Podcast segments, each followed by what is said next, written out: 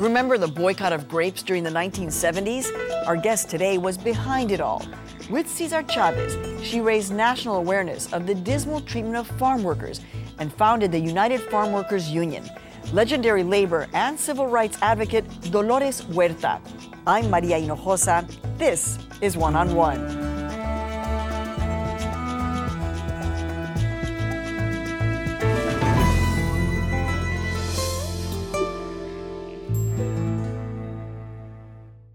Dolores Huerta, you are an icon in the Latino community, the co founder of the United Farm Workers Union. You have your own foundation now, the Dolores Huerta Foundation. It's truly an honor to have you on our show. Well, thank you, Maria. It's an honor to be here. So, a lot of people probably may not immediately know your name. Mm-hmm. But if you say United Farm Workers, if you say Cesar Chavez, if you say the great boycott of the 1970s, then people kind of start piecing it together. But you are an extraordinary leader in your own right, Dolores. And I kind of wonder how, how do you put that into, into place where, on the one hand, you were side by side this amazing leader, Cesar Chavez, and yet you were a leader unto yourself, but always a little bit behind the scenes. I think we did different tasks. I mean, I was pretty visible actually, maybe not in the media, but excuse me, I was in charge of negotiations. I ran the picket lines. I was a political director uh, of the Farm Workers Union, and I also directed the Great Boycott uh, on the East Coast. And then after we cleaned up all the stores on, on, the East Coast, I went back to California and did the same thing on the West Coast. So in many circles, I was a very vis- visible person. You were incredibly visible in terms of the, the workers themselves, too. I mean, you had such a close relationship with these farm workers. They saw Cesar as a leader, but they had a very direct relationship with you. Yes, they did. And, and, and one of the reasons is because, as a, a, founder of the Union West, Cesar Chavez, I was in on the ground floor, uh, again, as a negotiator. Uh, with the contracts, I had my negotiating committees, and so people were used to seeing me in a leadership role. What was it that made you decide in the 1960s. What year was the United Farm Workers created? Uh, we started in 1962. 1962. Mm-hmm. So this was a very different time. Mm-hmm. And what made you at that moment just say, you know what, I'm going to give up any professional dreams that you may have had, and I'm going to work to organize farm workers, the most invisible workers mm-hmm. in the United States. What made you decide to do that? Well, it was a natural outgrowth from the community service organization uh, which is the organization that both Cesar and I came out of. And we had been doing a lot of work with farm workers before that. And, we actually started the union uh, because the community service organization uh, did not support our project to organize farm workers. And so I left and Cesar left CSO to start the union. So it's something that we had already been doing. But then at some point then, and Cesar said, uh, farm workers will never have an organization unless you and I do it. And then he said in the next breath, but they will not have a national union in our lifetime because the growers are too rich, they're too powerful, and they're too racist. But in the end, you ended up creating a union. Well, yes, but not a national union, right? And not not throughout the United States of America. So we don't have a union in the Midwest or in the South or, you know, it's it's only at this point in time only in California for the United Farm Workers. But there are other organizations, like there's uh, PCUN up in Oregon. There's the Immokalee farm workers down in Miami. Uh, there's another group, I think, in New York City, uh, CATA. And so there's, a, and uh, a FLOC in, in the Midwest mm-hmm. in Ohio. So there are, you know, separate groups, but I think of all of these organizations, and probably the one that had the strongest contracts, the strongest benefits for farm workers are the United Farm Workers. Most people know the United Farm Workers. Most people know Cesar Chavez. And, and one of the things that you and I were talking about before we started was that you actually think it's important to talk about your relationship with Cesar Chavez, to talk about what we as Americans can learn mm-hmm. about the experience of organizing and, and, and, creating a labor movement. So, what are the lessons that we need to learn from Cesar Chavez and you, Dolores Huerta, about creating essentially something from nothing? And I have to throw in another name here, and uh, because it would be wrong if I didn't, and that was a man named Fred Ross Sr. Because this is the man that got both Cesar and myself into organizing. He's the one that organized the community service organization, And he also, by the way, I'm not going to go through his whole history because it would take up our whole time here, but he is also the man who organized uh, the people down in Orange County that filed the lawsuit on uh, Mendez versus Westminster for, to desegregate the schools in, in Orange County when they had the Mexican children in some schools and the Anglo children in another school. And so this is a gentleman that really taught Cesar and myself how to organize. And to this day, I use his method in my current work that I'm doing with the Dolores Huerta Foundation, but I want to describe it very simply if I can. And basically, uh, in the type of organizing that, that I do and we did uh, when we organized a union, was to get small groups of people together, uh, having a meeting in their homes, having them do the invitations, and then we would talk to them about how they have power. And when you think about farm workers, that they were immigrants, many don't speak English, uh, they don't have any assets, they don't have any money, and yet we have to convince them that they have power.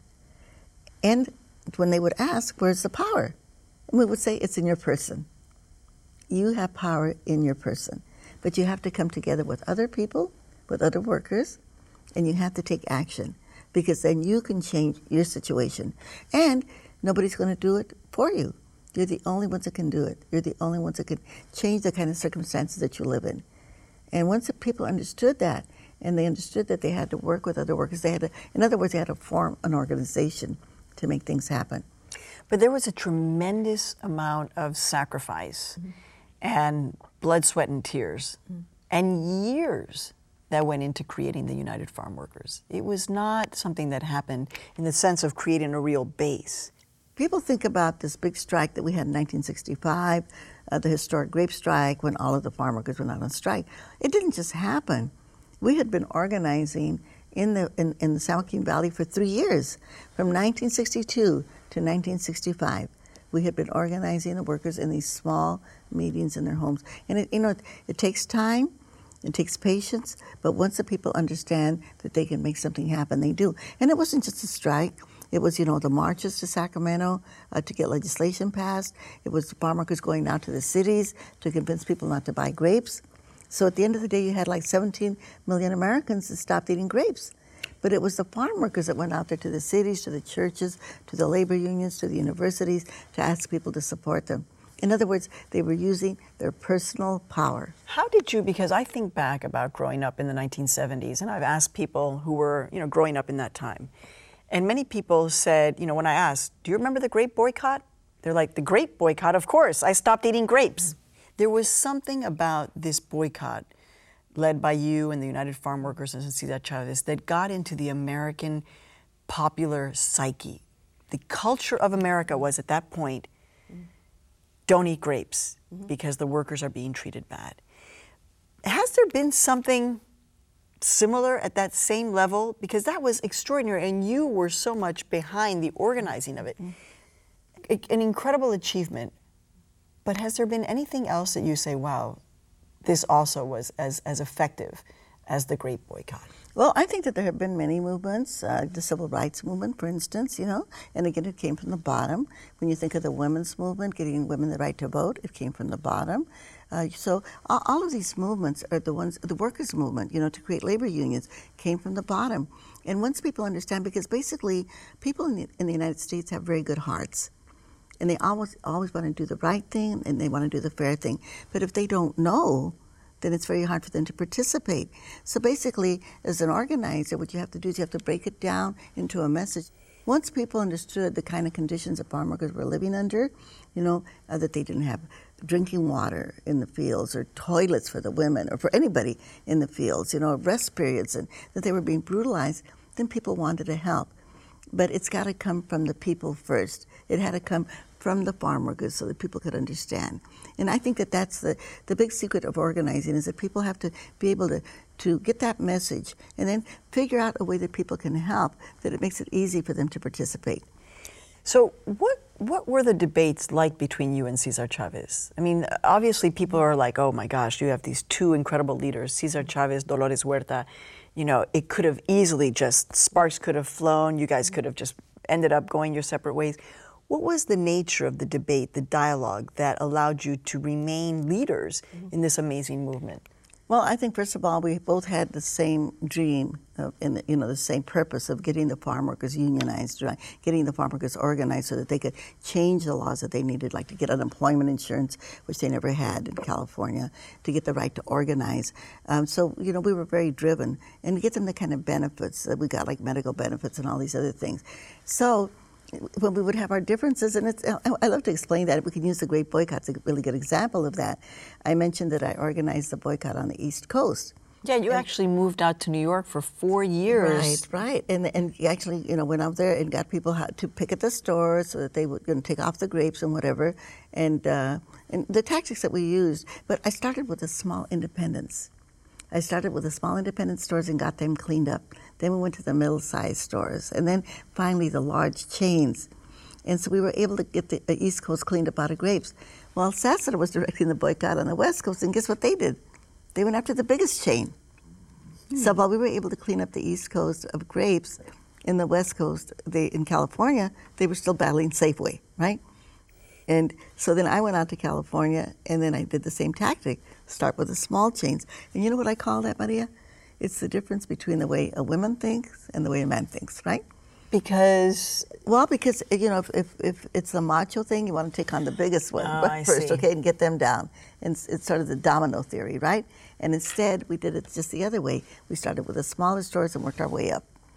And so a lot of the, the a lot of the differences in the tactics that Cesar and I had were kind of on those same lines. I, you you actually when you first met Cesar Chavez. Mm-hmm it's not like you were completely floored by him. You well, were... no, yeah, Cesar was a very quiet person. I mean, people think of him as a charismatic leader, but his strength is sort of an inner strength. It's I'm going to compare something. It's something like the Dalai Lama. You know what I mean? You sense this inner wisdom. You sense this inner strength. He's got a sort of a, a, sort of a quiet. He was not a bombastic speaker.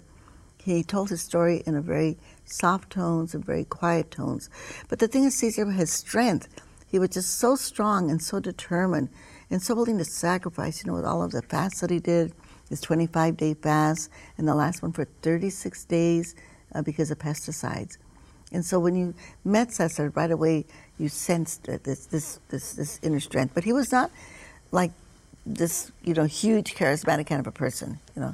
So so when you think about tactics, the tactics that you used, um, you know, again, if you want to study them, they're amazing, right? Organizing, grassroots organizing, boycotting, nonviolence, uh, strikes, fasting. Put that into the context of our modern America. Mm-hmm. Do these kinds of organizing tools still work? Oh, absolutely.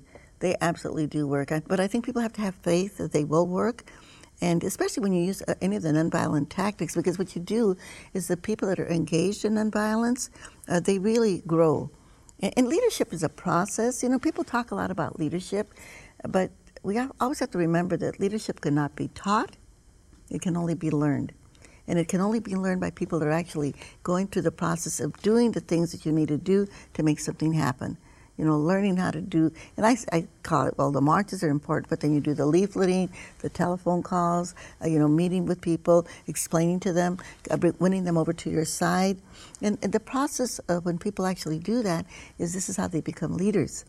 And the nonviolent tactics are very, very important to make this happen. You know, as a woman, that women, in terms of the issue of leadership, often have a hard time. Mm-hmm.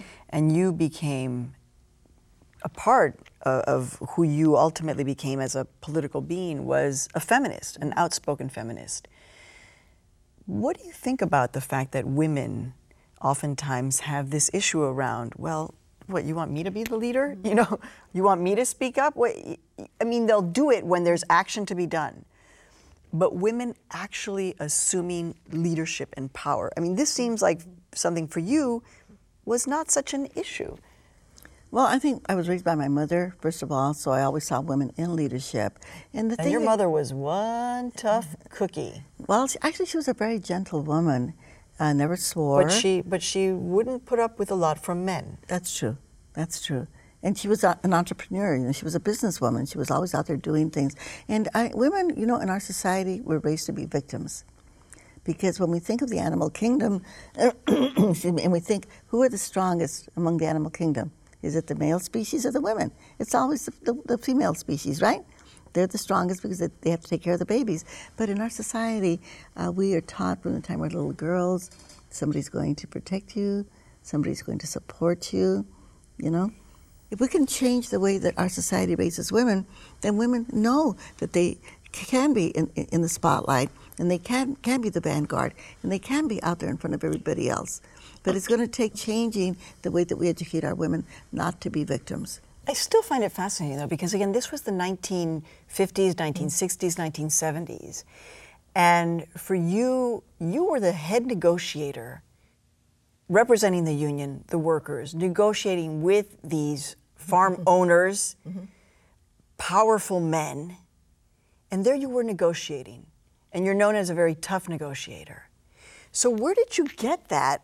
Again, as a woman born in New Mexico from not a wealthy family, um, you know, to be able to sit at that negotiating table and to make demands. Where did you find that kind of power to do that? Well, basically because you knew that you were representing the workers. And whatever you decided at that negotiating table was going to affect my committee. You know, they're the ones that gave me the proposals. I sort of represented them. But um, knowing that whatever we decided to on wages was going to be their take home pay whatever we negotiated in working conditions was going to affect them when they were out there in those vineyards or in those lettuce fields or in those citrus fields. So it was, you know, you were doing it for them. And I think that that's what kind of give, gives you the power. Because when you're doing something for other people, and trying to help other people, then it gives you kind of the motivation and the energy that you need. I think the struggle gives you energy. There are a lot of women who look up to you, mm-hmm. women across the board, Latinas very specifically look up to you as an icon, as a role model. Uh, I mean, I look up to you. You're 80 years old. You look amazing. You took a red eye. Here you are doing what you have to do.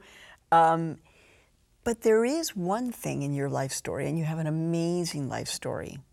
And every time I see you, I think I, I think I always say to you, "Wow, Dolores!" And you actually had 11 children along with it. Mm-hmm. You didn't spend a lot of time with those 11 children, though.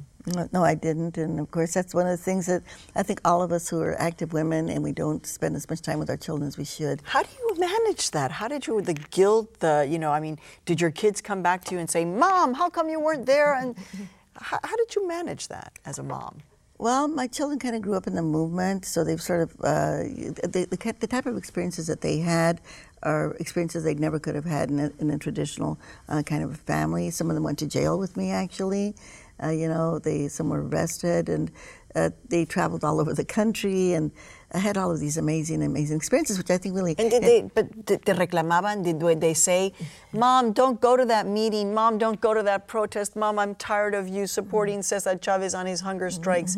Did they say that to your kids, or? Well, they were actually they're with me uh, in the marches uh, and uh, you know in the boycotts, and so they were part of the movement. They were really part of the movement. And and you know I regret I didn't wasn't able to give them what I had. I had a nice middle class upbringing. I had the dancing lessons and the music lessons, and you know the nice clothes and all the stuff that my children didn't have. That's the one thing I really regret. But they've grown up very strong. My oldest son's a doctor. My second son's an attorney. I have a son who's a chef, a daughter who's a, a emergency room nurse, uh, a daughter who's a filmmaker, a daughter who's a teacher. and so you know, they, they've all, and my, I have a son who's a poet, you know, but uh, you know they, they've all they've all grown up very very healthy. You know, I have one daughter, my oldest daughter, who is uh, ill. Uh, she's schizophrenic. Okay, but uh, the rest of them out of the eleven, they came out they came out pretty good. And I love the fact that you're so open about these things, Dolores. You talk about the fact that you have a daughter who's schizophrenic, mm-hmm. so mental illness mm-hmm. is something that is right there mm-hmm. for you. You talk about the fact that um, it's sexuality, mm-hmm. gay and lesbian rights are very important because of members of your own family. We have a saying in Spanish, no, hay pel- no, no, tiene pelos en la lengua. She doesn't have mm-hmm. hairs on her tongue, which means that you speak mm-hmm. the truth. Is that also part of kind of your core being that you're not afraid to take on these issues that may be taboo that we're not supposed to talk about? Well, I think that when you're trying to, again to uh, work for social justice, and so we have to educate, and sometimes that education may be uncomfortable uh, for people to hear, say women's right to choose, for instance, even though I have 11 children, I believe that women have the right to decide for themselves how many children they want to have. In terms of the uh, LGBT issues, you know, uh, I, I like to always quote Benito Juarez, what he says. You know, el respeto al derecho ajeno es la paz. We have to respect other people's rights. And if people are gay or lesbian, uh, I mean, that is their right. It doesn't affect your family at all. So why do we want to discriminate against people because they have a different uh, sexual orientation? In fact, that people get killed because they happen to be gay or lesbian, and that is wrong. And I think for women, uh, just in general, uh, when we talk about uh, women uh, feeling intimidated and uh, they feel like if they speak up, they're going to be criticized, hey, that's okay. You know, it's important that, that we speak up, even if we do get that criticism from other people. We have to consider that it's like a blessing. If you feel like you're doing the right thing and you're standing up for other people's rights, then if people criticize you, or even like myself, when we talk about my children, a lot of criticism because I wasn't the mother that I should have been to my kids in terms of uh, giving them as much time and you know, dragging them all over the country and living in this terrible, extreme poverty that we lived in. But you know, it built a lot of character for them, and you have to be willing to take those criticisms. It's like, I guess in in the uh, book, uh, Don, uh, the book uh, about. Uh, uh, the story of remember during Don the '60s, Don Juan, when they said once you become a warrior, you have to expect you have to expect that the arrows are going to be shot at you. Mm. You know. And so, I recently saw you at an event. It was in Washington D.C. There were a lot of politicians there, and um, Senator John McCain was there. And I remember I walked up to you and I said, "So, um, Dolores, did you see Senator McCain?" And you said, "Oh yes, he came up to me to say hello." And you said to me, that you looked at Senator McCain straight in the eyes and said, I am very disappointed in with you, Senator. And that he then turned around and said to you, I'm disappointed in you. And then you just kind of looked at each other. You didn't extend a hand. You didn't, I mean, what? That takes a lot of chutzpah, right? I, to stand up for you as a, and look straight ahead at a senator like John McCain and say, I am disappointed in you. Well, I think that one thing that we forget, and this is one thing that we teach all of our people when we organize, Politicians work for us. We do not work for them. We pay taxes, we pay their salaries, we have to make demands on them. And when they are not doing the right thing, we have to call it to their attention, right? I mean, and, and if people can remember that, because I think one of the things that we're missing in our democratic process is that, yes, we want people to vote, but it's not enough to vote. We have to advocate. We have to stay on top of these people because what happens is every politician gets a lot of pressure uh, from the corporate world. I mean, they have their full time paid lobbyists. They're right there in Washington, D.C., or they're in their home districts, whatever, always putting pressure on them. And we, the ordinary taxpayer and the ordinary voter, we think, okay, I'm going to vote and I'm going to, you know, just expect that so and so is going to do the right thing. It doesn't happen that way. We have got to be our numbers. You know, we have got to be on top of our legislators, whether they're state legislators or congressional people, and stay on top of them so that they can do the right thing. We saw that in the health care bill. You know, people that wanted, like ourselves, a public option, we didn't get it. But then when we think, what were people doing? Were they contacting their legislators? Were they sending them emails or sending them, uh, you know, call, uh, on the telephone or, or going to their offices to visit them? We have got to be on top of our, our representatives. It's as if you, um, with your 80 years of life and your 60 something years involved in the movement, it's as if you, as an American citizen, really believe that at its core, American democracy means involvement. Absolutely, absolutely. And especially now when we have a Supreme Court decision that says that corporations can spend unlimited amount of money on, on independent campaigns for candidates. Oh my goodness we have to remember that the votes are the ones that really count. but when end. people, but when people feel so powerless, mm-hmm. and you know, Dolores, mm-hmm. that in these moments of so much turmoil, people can just feel completely powerless, and they're like, "Look, you know, why am I even gonna, you know, call my local representative, or why am I even gonna go to the polls?" You say what about those people who just feel despair in terms of of being feeling represented in our democracy? What do you say to them? Well, your vote is important you are important. It's important that you get out there, that you call that representative, that you get your friends to do it. You know, get a few people together and just go down to that congressman or that state legislator's office and, and pound the table. I think we've seen the example with the Tea Party movement, okay? I mean, this is what they're doing basically. I may not agree with them on their values or, or, or, maybe even on their tactics, but the thing is that they are coming together and they're putting the pressure. And that's what we as ordinary citizens have to do. Because as I said before, the people in the United States of America are fair minded people and they want to do the right thing, but sometimes they don't have the right information and they don't know what to do. It's our duty, actually. It's our civic duty. And I feel this so strongly because I do believe uh, in democracy. I do believe that we can change the laws like we did uh, for the farm workers, right? To, to get them that cold drinking water and those rest periods and get some of the pesticides off of our food, you know, and for women to get the right to vote and, and get women elected, you know, to, to office, all of these things. But we have to do it. We, just, we can just remember that, that if we don't do it, it's not going to happen. We have a responsibility. Dolores Huerta, thank you for all of the work that you've done. On behalf of so many working Americans, we really appreciate it. It's been an honor to have you on the show. Thank you very much. Continue the conversation at wgbh.org slash one-on-one.